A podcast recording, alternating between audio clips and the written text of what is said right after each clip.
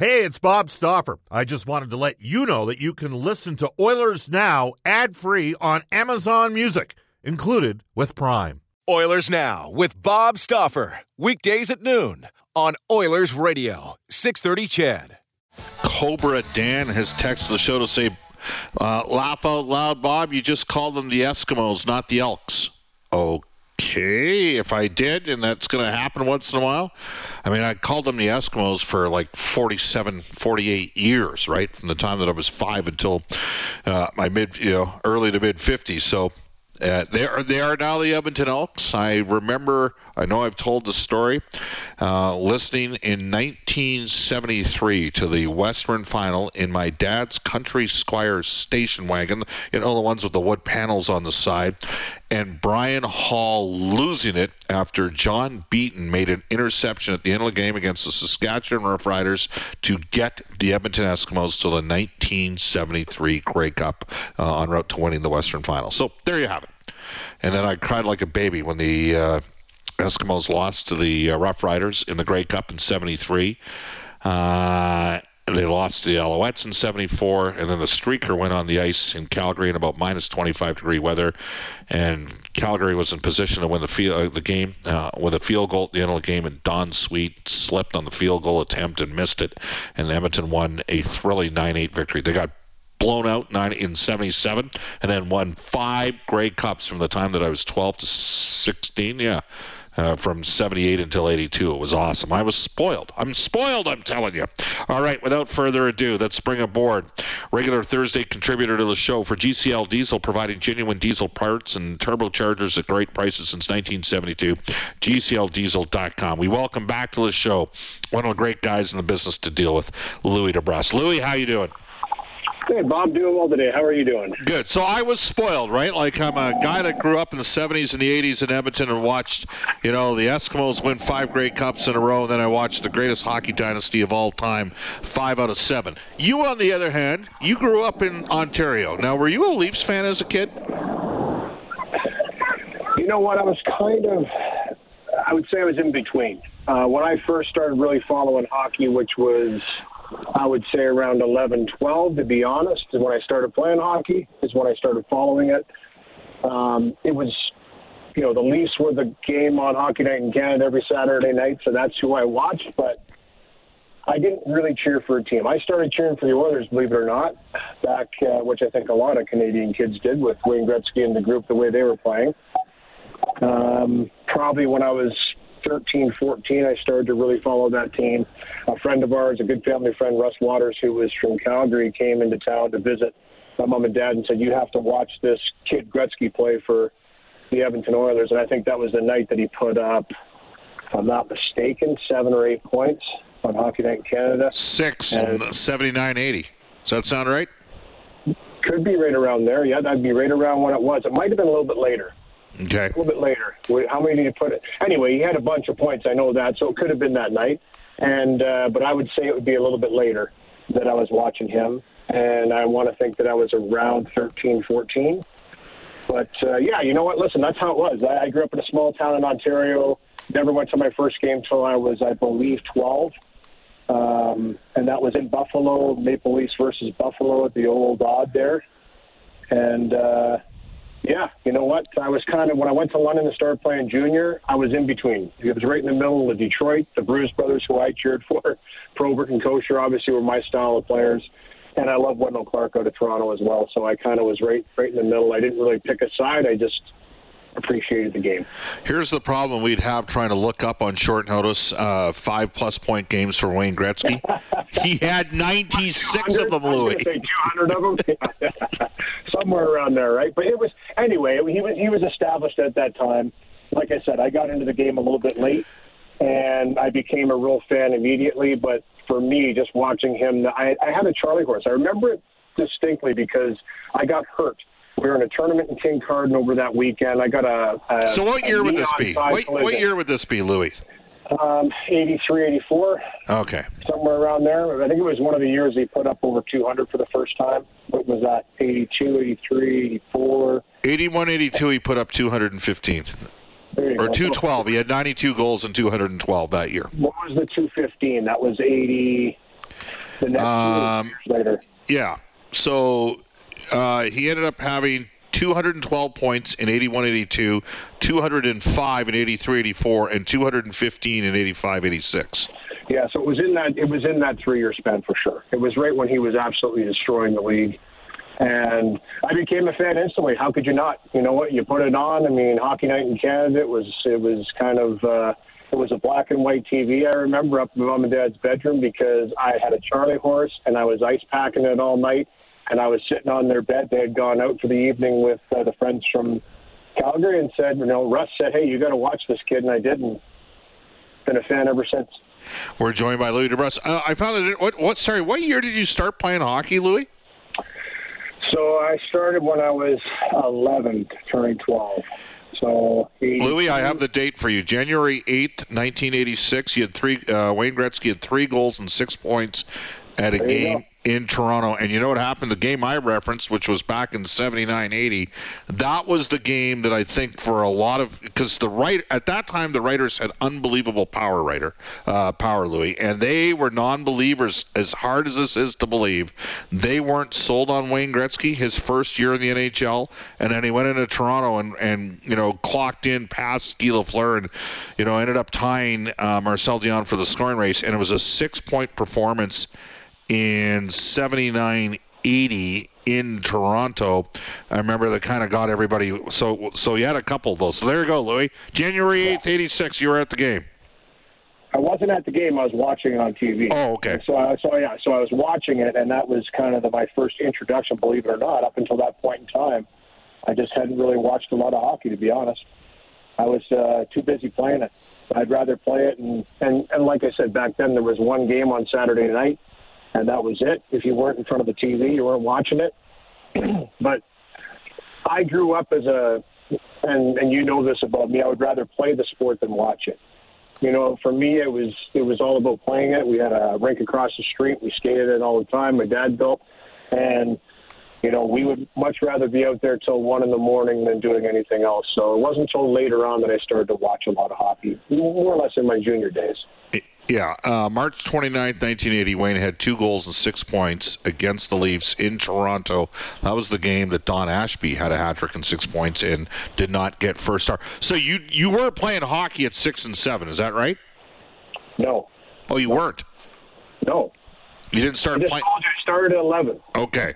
I was trying to do two things at once, Louie, and you know I can't do that. So you didn't start Neither playing could hockey. I. Neither could I. Okay, so Louie, you'll appreciate this. You didn't start playing until hockey at 11, and I already Yeah. knew at 11 in 1977 that I lacked the speed, talent, agility, coordination, toughness, character, and discipline to play in the NHL. Uh, I wasn't even a has-been at 11. I was a never was. So there you go. It's all about perspective.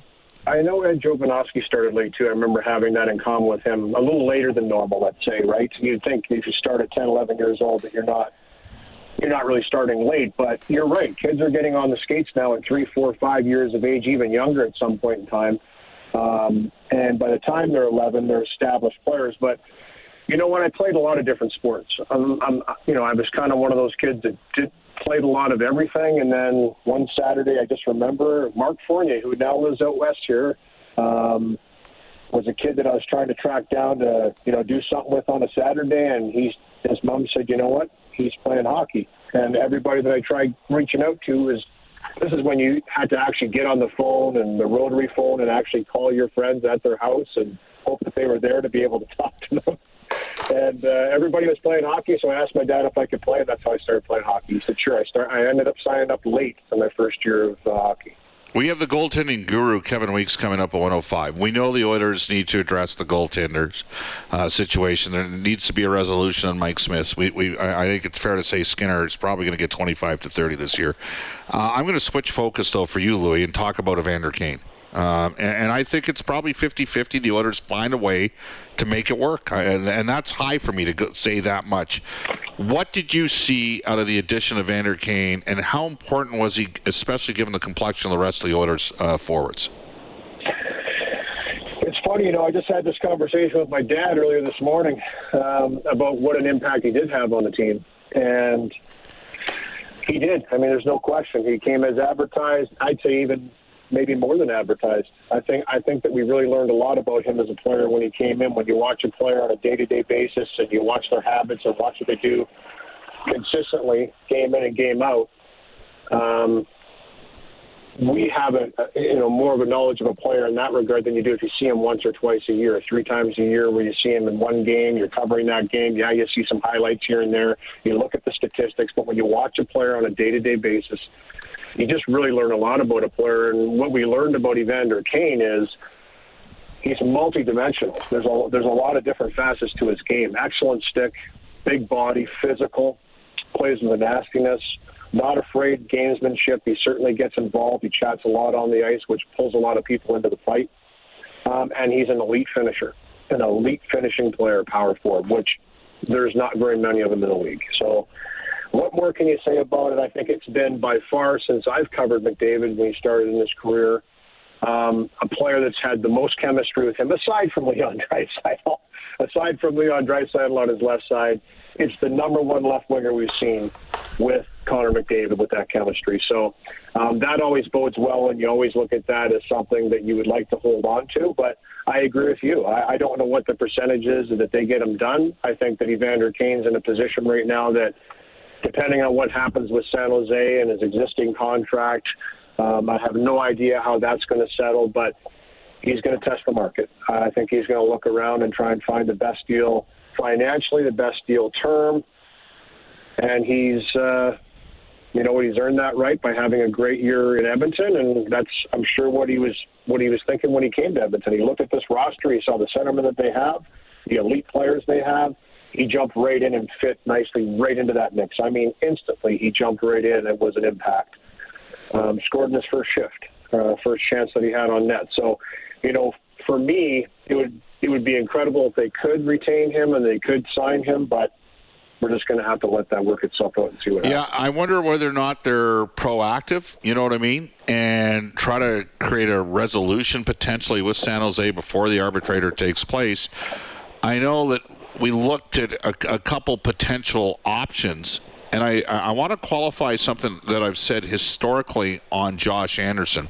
It was my belief that uh, Don, uh, is that his name? Um, Don Boyd, Don Boyd out of uh, London uh, for Columbus was the man that dug in on Josh Anderson.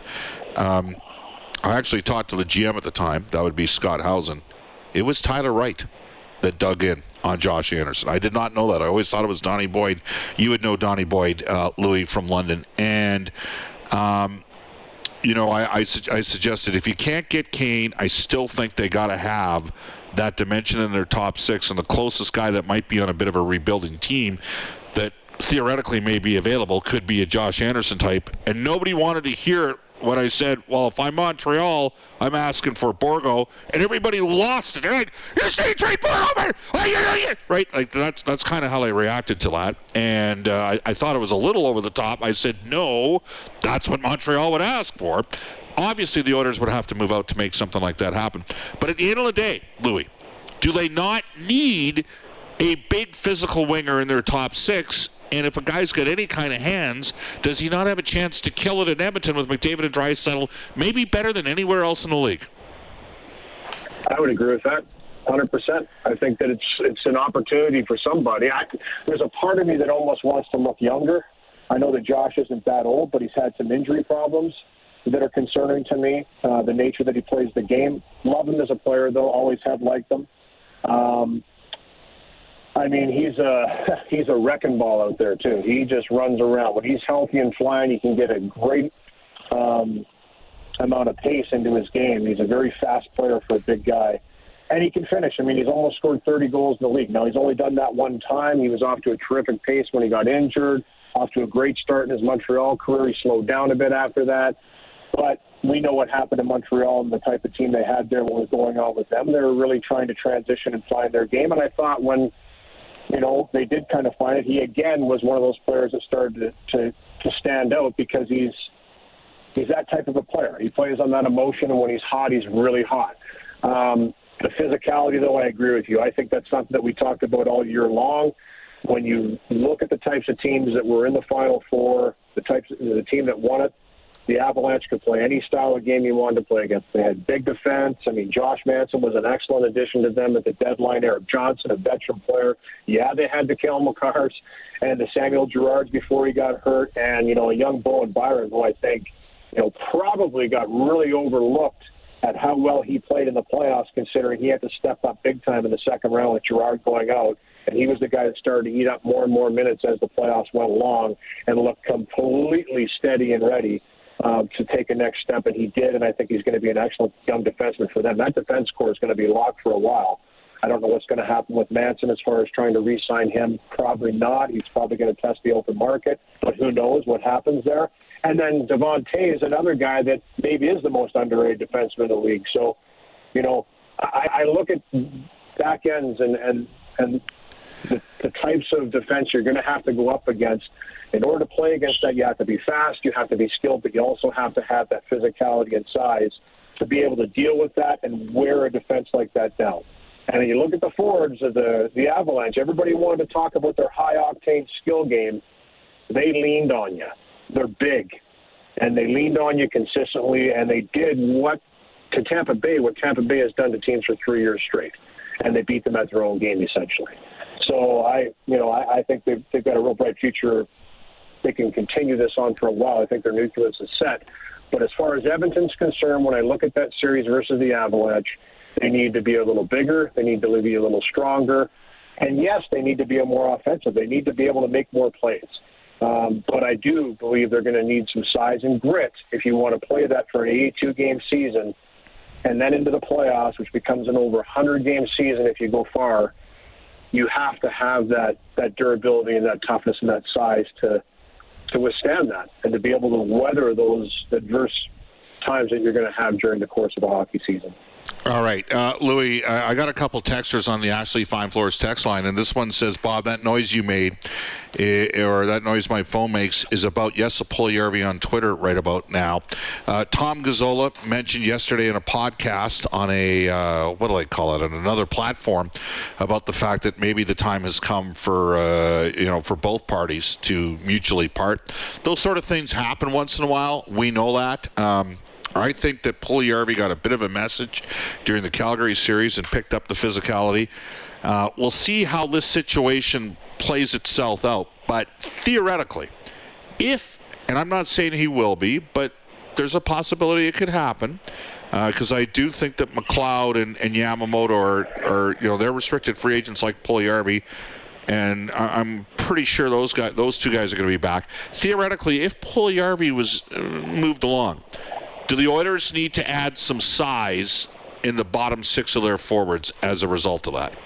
Well, I think it's the same answer that I'll give you for the, the last question. They need size, period. I think they need size, period, in their in their forward group. I do. I think they need big guys that can play. Now, now, yes, I did that on a on a on a smaller scale and through stretches of the season. Let's not forget that he had a terrific start to the year. And you know he was doing all that. He was big. He was just a he was wrecking havoc on the forecheck. He was turning pucks over. The pucks were going in for him. He was getting his opportunities. He seemed to be, you know, just it's it's funny. You know, you watch players when they're going, and everything seems to go well for them. The shot's getting off. You're not fanning on the shot. You're getting away at the right time. You're getting a bounce with a deflection. A puck's going off the in the net. When it's going the other way, it seems like you can do nothing right. It seems like you're just not getting the bounces. You can't create it. What happens is it creeps into your mind, and you start to get away from the things that make you successful. And I think that happened to Yessa. Then I, th- I think he started to get a little frustrated. And I think he, you know, to his credit, he kind of stuck with it. And at the end of the year, you're right. There were stretches and little glimpses there where I thought he started to get that back, which is very difficult to do. Um, it's really hard to write that when it goes wrong. And I give him credit for sticking with it. And I thought you're right. I thought in the playoffs when he started to simplify his game, started to get physical, he's such a big guy. I mean, every time you walk by him, you look at him and just go, man, this kid's just a big kid. He's almost like he's almost like a calf moose. I know we call him the Bison King, but he reminds me of a calf moose. You know, he's all legs. It's just you know, there's legs and there's limbs, and it's you know, finding that balance and and learning how to use that size to your benefit doesn't always come that quickly. And he's still a young man, so. I haven't totally, I haven't totally counted him out to be honest with you, Bob. But I think that there are um, there is a position there for him, and I think that he certainly can help you win hockey games because of that game that he can bring. And again, we go back to Nichushkin with the Avalanche. How impactful was he for the Avalanche, not just in the regular season, more importantly in the playoffs? He was a beast. He really was. He was incredible. Every single shift I watched him, he has that long reach. He'd slash with the stick. He was turning pucks over. Uh, for a big guy, he could get there. He kept his feet moving. And then let's face it, the puck was going in for him. He was absolutely finding that scoring touch, and those are timely, huge goals that immensely helped the Avalanche win a Stanley Cup. So we have to keep that in mind too. The young players break out at different times. If they do keep him, I still think they need to get bigger. If they can't find a way to get him signed and he moves on, they use him in a trade or whatever happens, he wants to go somewhere differently. They still need to get bigger. I, and, I, and everybody says, well, it's not all about size. Well, I'm sorry. It still is about size. It's about size that can play.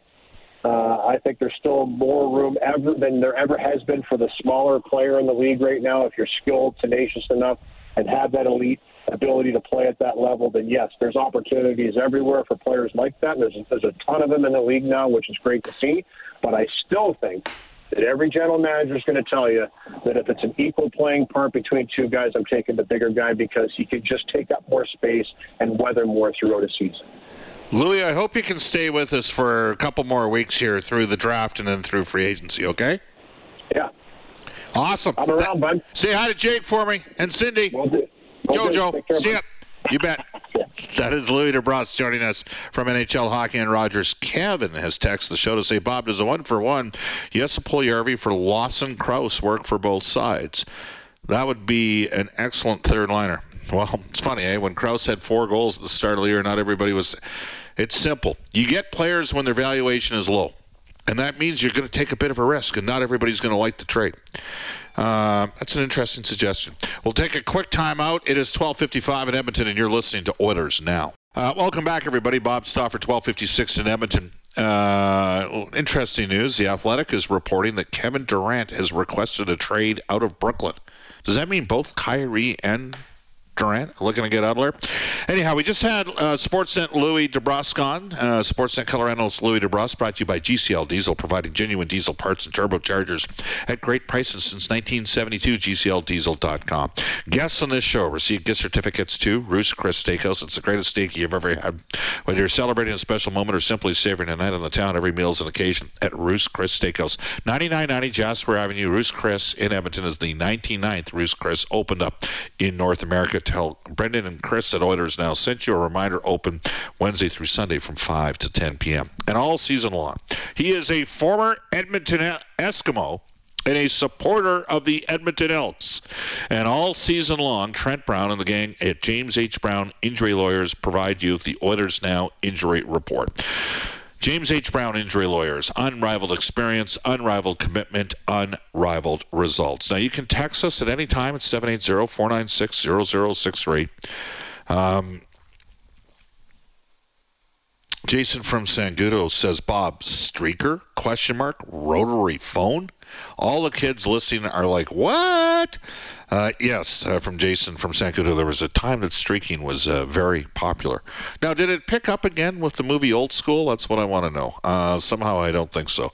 Uh, the rotary phone. I mean, what was the joke that Terry Puhl used to use when he, former player of Melville that played in Major League Baseball for the Houston Aeros, Canadian guy, he said he came from a community so small that his phone number was eight.